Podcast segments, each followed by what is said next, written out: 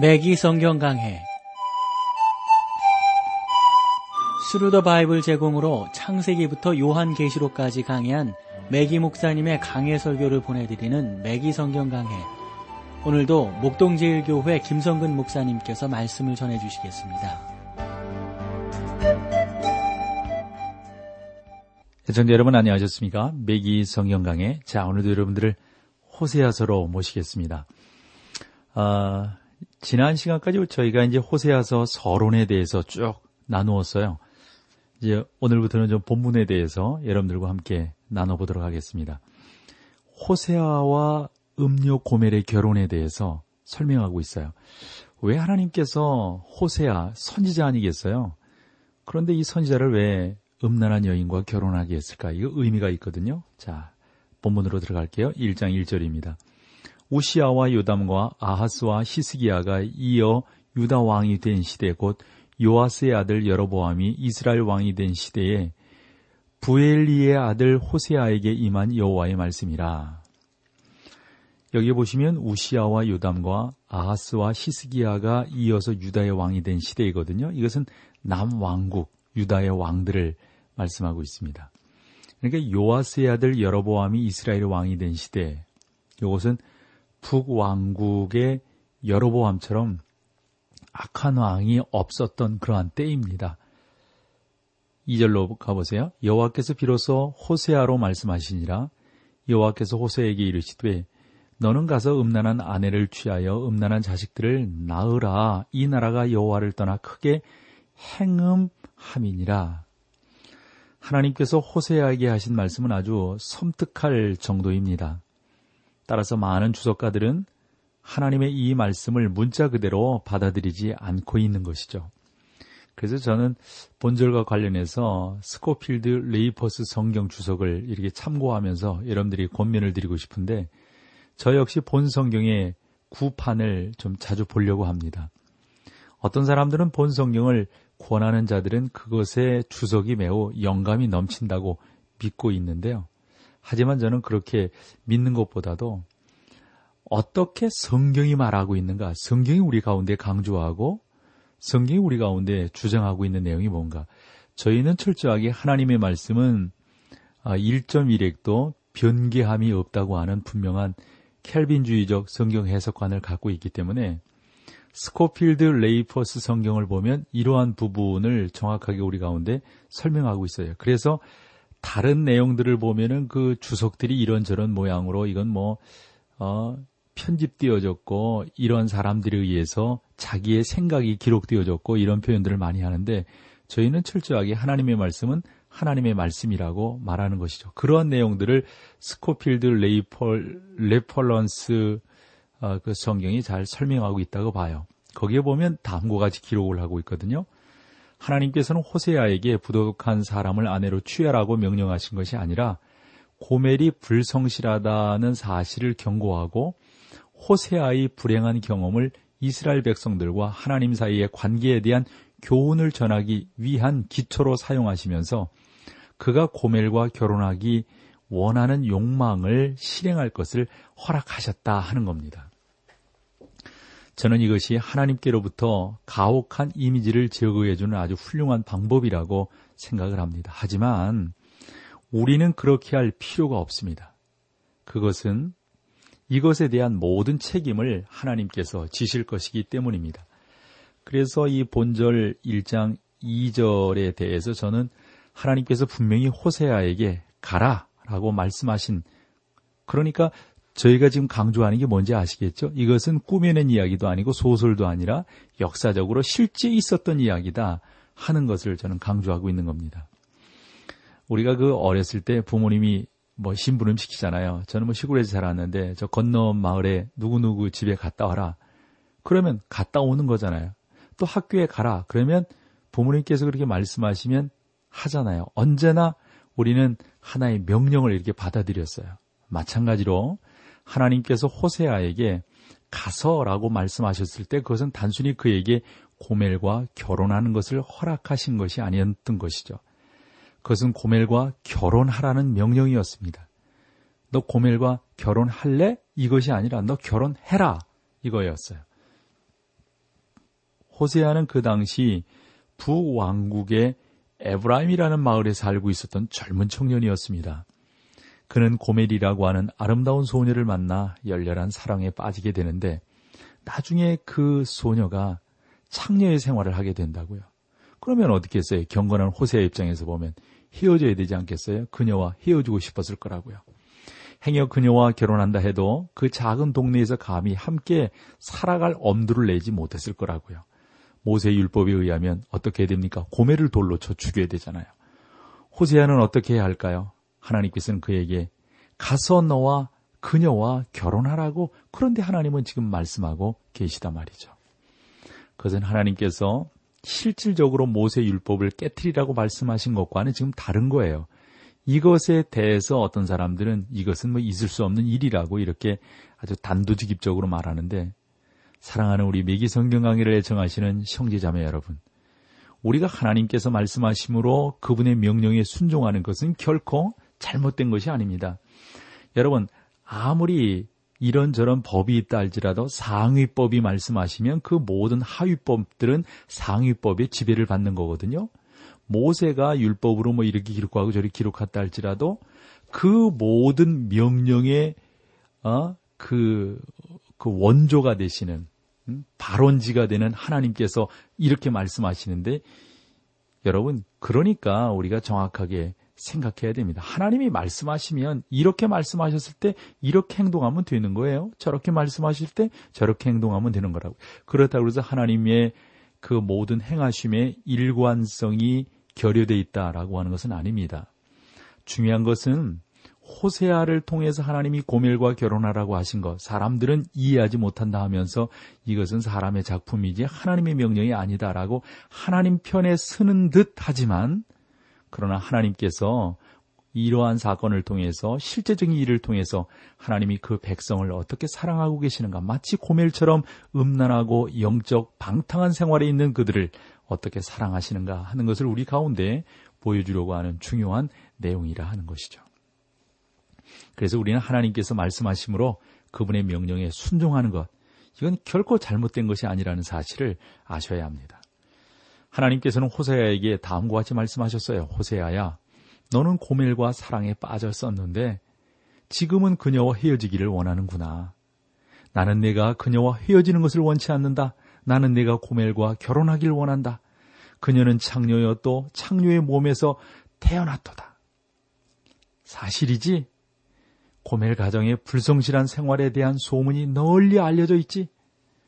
그런데도 하나님께서는 처음부터 호세아에게 당신께서 그의 삶 가운데 있어서 불행한 경험을 앞으로 어떻게 사용하실 것인지에 대해서 분명히 밝히고 계심을 보게 됩니다. 하나님께서는 이 나라가 여호와를 떠나 크게, 크게 행음하였음이니라고 말씀하셨습니다. 하나님께서는 육적인 매춘이나 간음을 영적인 매춘이나 간음에 비유해서 말씀하고 계신 것을 우리가 보게 됩니다. 이것은 오늘날의 신자들에게도 적용되는 그런 말입니다. 여러분은 하나님의 말씀을 무시하고 살 수 있습니다. 하지만 그렇게 할 때 여러분은 하나님 보시기에 아, 음주, 또 옳지 못한 것, 영적인 창녀의 계신 이 모든 것들이 다 잘못됐다고 하는 사실을 우리가 알게 되는 겁니다. 하나님께서는 매우 쉬운 말을 사용해서 그것을 가르쳐 주고 계십니다. 저는 오늘날 강대상에서 설교하는 이 목회자들이 이러한 부분들에서 좀 더 강력한 설교를 해주기를 소망하는 거죠. 우리는 모두가 다른 사람에게 좋게만 보이려고 노력하는 그러한 경향들이 많은데, 이러할 때일수록 우리가 좀 더 분명하게 하나님의 말씀을 증거한다면 이보다 더 좋은 일이 어디 있겠습니까? 삼 절로 오 절로 볼까요? 이에 저가 가서 디블라임의 딸 고멜을 취하였더니 저가 잉태하여 아들을 낳음에 여호와께서 호세아에게 이르시되 그 이름을 이스르엘이라 하라. 조금 후에 내가 이스르엘의 피를 예후의 집에 갚으며 이스라엘 족속의 나라를 폐할 것임이니라. 그날에 내가 이스라엘 이스라엘 골짜기에 어, 이스라엘의 활을 꺾으리라 하시니라. 이 내용은 하나님께서 호세아의 결혼뿐만 아니라 그의 자녀를 통해서 이스라엘 백성에게 매우 실질적인 영적인 교훈을 주고 계심을 우리가 볼 수가 있습니다. 우리는 여기에서 이사야의 자녀들 역시 자기들의 백성에게 영적인 메시지를 전했다는 사실을 우리가 한 번 더 기억을 해야 합니다. 호세아에게는 이스라엘이란 이름의 아들이 이제 그 고멜과의 결혼 속에서 태어나게 되죠. 여러분, 이 뜻이 뭔지 알겠어요? 하나님께서 흩으시리라 하는 의미입니다. 하나님께서 내가 이스르엘의 피를 갚으며 라고 말씀하셨잖아요. 그러니까 이스르엘은 어떤 성읍과 유명한 평원, 즉 아마게돈 내지는 어, 에스드렐론, 그러니까 뭐 우리가 흔히 그 샤론 뭐 이런 그런 골짜기들 있잖아요. 이런 골짜기에 있는 평원의 이름이기도 한데요. 그곳에는 장기간에 걸쳐서 피 흘리는 역사가 있지만 인류 마지막 전쟁이 끝날 장소로 비슷한 어, 미래를 우리 가운데 보여주고 있는 겁니다. 하나님께서는 지금 장차 북왕국 이스라엘을 흩으실 것에 대해서 말씀해주고 있는 것이죠. 말씀을 한 번 더 정리해 본다면 하나님께서 고멜과 결혼하게 하신 그 이유가 있어요. 호세아가 경건한 사람이었고 고멜이 창녀였기 때문에 결혼하기 싫어했죠. 그러나 하나님이 명령하셨어요. 이것에 대해서 사람들은 뭐 하나님이 너무한다 말씀하시지만 하나님의 마음을 그 호세아를 통해서 읽을 수 있도록 우리 가운데 교훈하고 있는 것이죠. 고멜은 당시 이스라엘과 같았습니다. 그러니까 영적으로 타락돼 있었고, 그리고 아들의 이름을 이스르엘이라고 했는데 이스르엘이라고 한 것은 하나님께서 흩으시겠다는 말이거든요. 북왕국이 타락함으로 말미암아 하나님께서 저주하시는, 흩으시는 그러한 장면들을 우리 가운데 소개해 주었습니다. 일 장 육 절로 가보겠습니다. 고멜이 또 잉태하여 딸을 낳음에 여호와께서 호세아에게 이르시되 그 이름을 롤루하마라 하라. 내가 다시는 이스라엘 민족을 긍휼히 여겨서 사하지 않을 것임이니라. 하나님께서는 호세아에게 딸이 태어나자 그의 이름을 롤루하마라 지었으며 그 이름의 의미가 아버지의 긍휼을 결코 알지 못했다라는 뜻이다 하는 겁니다. 앞에서 이미 지적한 것처럼 이것은 그녀가 고아였다거나 자기 아버지가 누구인지를 몰랐다는 뜻이 아니죠. 이것은 호세아가 가정에 추문을 보여주는, 그러니까 호세아 가정의 치부를 드러내는 그러한 표현입니다. 하나님께서는 호세아 가정의 이러한 형편을 통해서 우상 숭배에 빠져 있는 북왕국 백성을 향해 너희는 나의 긍휼을 알지 못하리라. 그것은 내가 너희 아버지가 아니기 때문이다 라고 말씀하시는 의미가 바로 영적으로 이렇게 연결되어지는 것입니다. 지금까지 하나님의 은혜로 구원받을 수 없을 만큼 깊은 죄에 빠졌다는 것이 있을 수 있는지에 대해서 질문이 계속되어져 왔습니다. 물론 저는 하나님의 은혜로 구원할 수 없는 죄란 없다고 믿습니다. 하지만 여러분이 계속해서 하나님의 은혜와 긍휼을 거부할 때 마침내 멸망에 임하게 된다는 사실을 확신하게 됩니다. 그것은 여러분에게 하나님의 은혜가 나타날 수 없다는 의미가 아니라 여러분이 하나님의 은혜를 받아들이지 않았다는 사실을 의미하고 있는 겁니다. 아, 매기 목사님이 천구백사십 년경, 상당히 오래된 거죠. 캘리포니아주의 파사디나에 있는 그 지역에서 목회자로 처음 부임했을 때 만난 사람의 그 이야기를 설명을 하나 해주셨어요. 어떤 사람을 만났냐면 그의 아내가 병에 걸려서 죽기 직전에 있는 남편, 그 남편을 위해서 자신의 집을 신방해 주기를 원했다는 것이죠. 그녀는 이 매기 목사님에게 자기 남편에게 복음을 전해주기를 원했습니다. 그때 매기 목사님이 이렇게 말씀하셨어요. 그녀의 남편은 예의가 매우 바른 사람으로 저의 말을 잘 들어주었다는 겁니다. 그때 이렇게 부탁을 했대죠. 저는 예수 그리스도를 나의 구주로 영접할 것을 고백합니다. 저는 정말 그렇게 할 겁니다. 그런데 한 가지 꼭 말씀드려야 할 것이 있군요. 저는 지금까지 살아오면서 하나님을 무시하고 경히 여겼거든요. 저는 하나님께 약속을 한 번도 번번이 지키지 않았어요. 저는 예배가 끝날 때 초청 시간에 강대상 앞으로 나아가 결단한 것만도 스물다섯 번 정도는 될 겁니다. 저는 하나님께 전혀 신실하지 못했습니다. 솔직히 저는 자신이 지금도 얼마나 신실한지를 모르겠어요. 그의 장례식에 참석해서 그를 바라보면서 매기 목사님이 할 수 있었던 것은 속으로 다음과 같이 말하는 것이었, 어, 것뿐이었다는 겁니다. 뭐라고 그러시냐면, 오 하나님 아버지, 저는 이 형제가 당신 앞에 신실했기를 바랍니다. 저는 그가 진정으로 그리스도를 구주로 어, 영접했기를 원합니다. 그에게는 당신의 은혜가 임하기를 소망합니다. 그렇게 어, 붙들어 달라고 이렇게 기도를 했다는 거예요. 저는 그 매기 목사님의 이 설명을 쭉 들으면서 우리는 하나님을 경히 여기는 것이 지나치게 오랫동안 계속될 수 있다라고 하는 것을 다시 한번 생각을 해봅니다. 과거 이스라엘 백성들이 그랬습니다. 따라서 그들에게는 하나님께서 내가 다시는 이스라엘 족속을 긍휼히 여기서, 여겨서 사하지 않을 것임이라고 말씀하게 된 날이 임하게 되었던 것이죠. 칠 절로 가볼까요? 그러나 내가 유다 족속을 긍휼히 여겨 저희 하나님 여호와로 구원하겠고 어, 활과 칼이나 전쟁이나 말과 마병으로 구원하지 아니하리라 하시니라. 하나님께서는 그러나 내가 유다의 집을 심판할 생각이 없도다 라고 말씀하십니다.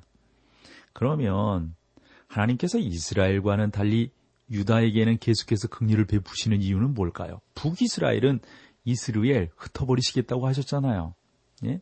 근데 남유다에게는 계속해서 긍휼을 베푸시는 이유가 뭔가 하는 거예요. 그것은 저는 다윗 때문이라고 믿습니다. 하나님께서는 다윗 때문에 솔로몬 통치하에서 왕국을 나누지 아니하실 것을 말씀하셨습니다. 그리고 하나님께서는 다윗으로 인해 남왕국 유다를 구원하실 것을 거듭 말씀하셨어요. 하나님의 이러한 처사에 대해 그것을 공평하지 않은 것이라고 말하고 비판하는 사람들도 있을지 모릅니다. 아마 평등주의를 주장하는 그러한 신학자들은 이런 비판을 엄청나게 하겠죠. 그것이 공평하지 않을지의 여부에 대해서는 제가 알 수 없지만 저는 하나님께서 그동안 저에게 긍휼을 베푸시고 인내와 자비로 계속 은혜를 베푸신 것에 대해 그분께 감사를 드립니다. 하나님의 그러한 역사는 오늘날도 계속되고 있습니다. 활과 칼이나 전쟁이나 말과 마병으로 구원하지 아니하리라 하시니라. 하나님께서는 이렇게 말씀하셨습니다. 나는 그들이 갖고 있는 음, 뭐랄까요? 전투기라든가 원자폭탄을 통해서 그들을 구원하지 아니하리라. 나는 무기를 동원한 무력적인 방법으로 그들을 구원하지 아니하리라 라고 말씀하시는 것이죠. 어, 혹시 여러분들이 열왕기하 십구 장 삼십칠 절을 읽어보신다면 하나님께서 이때 남왕국의 백성을 얼마나 기적적인 방법으로 구원하셨는지를 알게 되실 겁니다. 그러나 하나님께서는 북 왕국은 구원치 아니하셨어요. 이거 우리가 잘 생각해야 돼요. 누구는 구원하고 누구는 버리시고 이게 하나님의 인도하심이고 하나님의 작정이세요. 이것에 대해서 우리는 이렇다 저렇다 말을 할 수가 없습니다. 그분이 하나님이시니까요. 하나님이 하신 것에 대해서 우리가 뭐라고 말을 하겠어요. 하나님은 전능하신 분인데 계속해서 그 하나님께서 우리 가운데 기회를 주셨는데요. 일 장 팔 절로 가볼까요? 고멜이 로루하마를 젖댄 후에 또 잉태하여 아들을 낳으매. 그 당시 이스라엘 사회에서 아기의 젖을 떼기까지는 생후한 이, 삼 년 지나야 했거든요. 로루하마를 젖댄 후 고멜에게는 또 하나의 아들이 태어나게 됩니다. 구 절 보십시오. 여호와께서 이르시되 그 이름을 로암미라 하라. 너희는 내 백성이 아니요 나는 너희 하나님이 되지 아니할 것임이니라. 고멜에게는 세 번째 자녀가 태어났고요. 이름을 로암미라고 불리우게 됩니다. 이것은 그 이름의 뜻이요. 내 백성이 아니니라. 예, 아이, 대단한 이름이에요. 그렇죠? 내 백성이 아니라. 예? 아니니라. 만약에 이것을 단수 형태를 표기했다면 그것은 내 자식이 아니야 라는 뜻이 될 수 있습니다. 고멜의 두 번째 자녀에 대해서는 의문이 있었던 반면 세 번째 자녀에 대해서는 의문이 없습니다. 하나님께서는 이스라엘 백성들을 향해 너희는 내 백성이 아니요 나는 너희 하나님이 되지 아니할 것임이니라 이렇게 선포하는 말씀이 되는 것이죠. 만약 성경 전체에 한 절밖에 없다면 하나님께서 이스라엘 민족과의 절연을 선언하신 것이라고 말하는 뭐 무천년주의 어떤 그런 사람들의 동의를 우리는 지금 할 수가 없단 말이죠. 어, 많은 전천년설주의자를 포함해서 우리는 모두가 성경의 한 구석에서 어느 한 절을 택해 그것이 성취되었다고 장담하지 않도록 주의해야 합니다. 만약에 여러분이 호세아서에 있는 모든 예언을 읽어본다면 아무도 하나님께서 이스라엘 백성과의 관계를 끊으셨다고 자신있게 말하지 못할 것입니다. 참 하나님이 여러분 보통 하나님이 아니라는 사실을 우리가 기억해야 되고요. 얼마나 사랑과 인내와 긍휼이 많으신 분이신지 우리가 이루 말할 수가 없습니다. 자, 오늘은 여기까지 하죠. 함께해 주셔서 고맙습니다. 매기 성경 강해, 지금까지 스루더 바이블 제공으로 창세기부터 요한계시록까지 강해한 매기 목사님의 강해 설교를 목동제일교회 김성근 목사님께서 전해주셨습니다. 이 시간 방송 들으시고 청취 소감을 보내주신 분께는 나침반 출판사에서 신앙서적을 보내드립니다. 청취 소감을 남겨주실 분들은 극동방송 홈페이지에 매기 성경 강해로 들어오셔서 사연을 남겨주시거나 문자로 참여하실 분들은 한 통에 오십 원의 유료 문자 샵 천육십구, 샵 천육십구 번으로 보내주시기 바랍니다. 매기 성경 강해 오늘 순서를 마칩니다.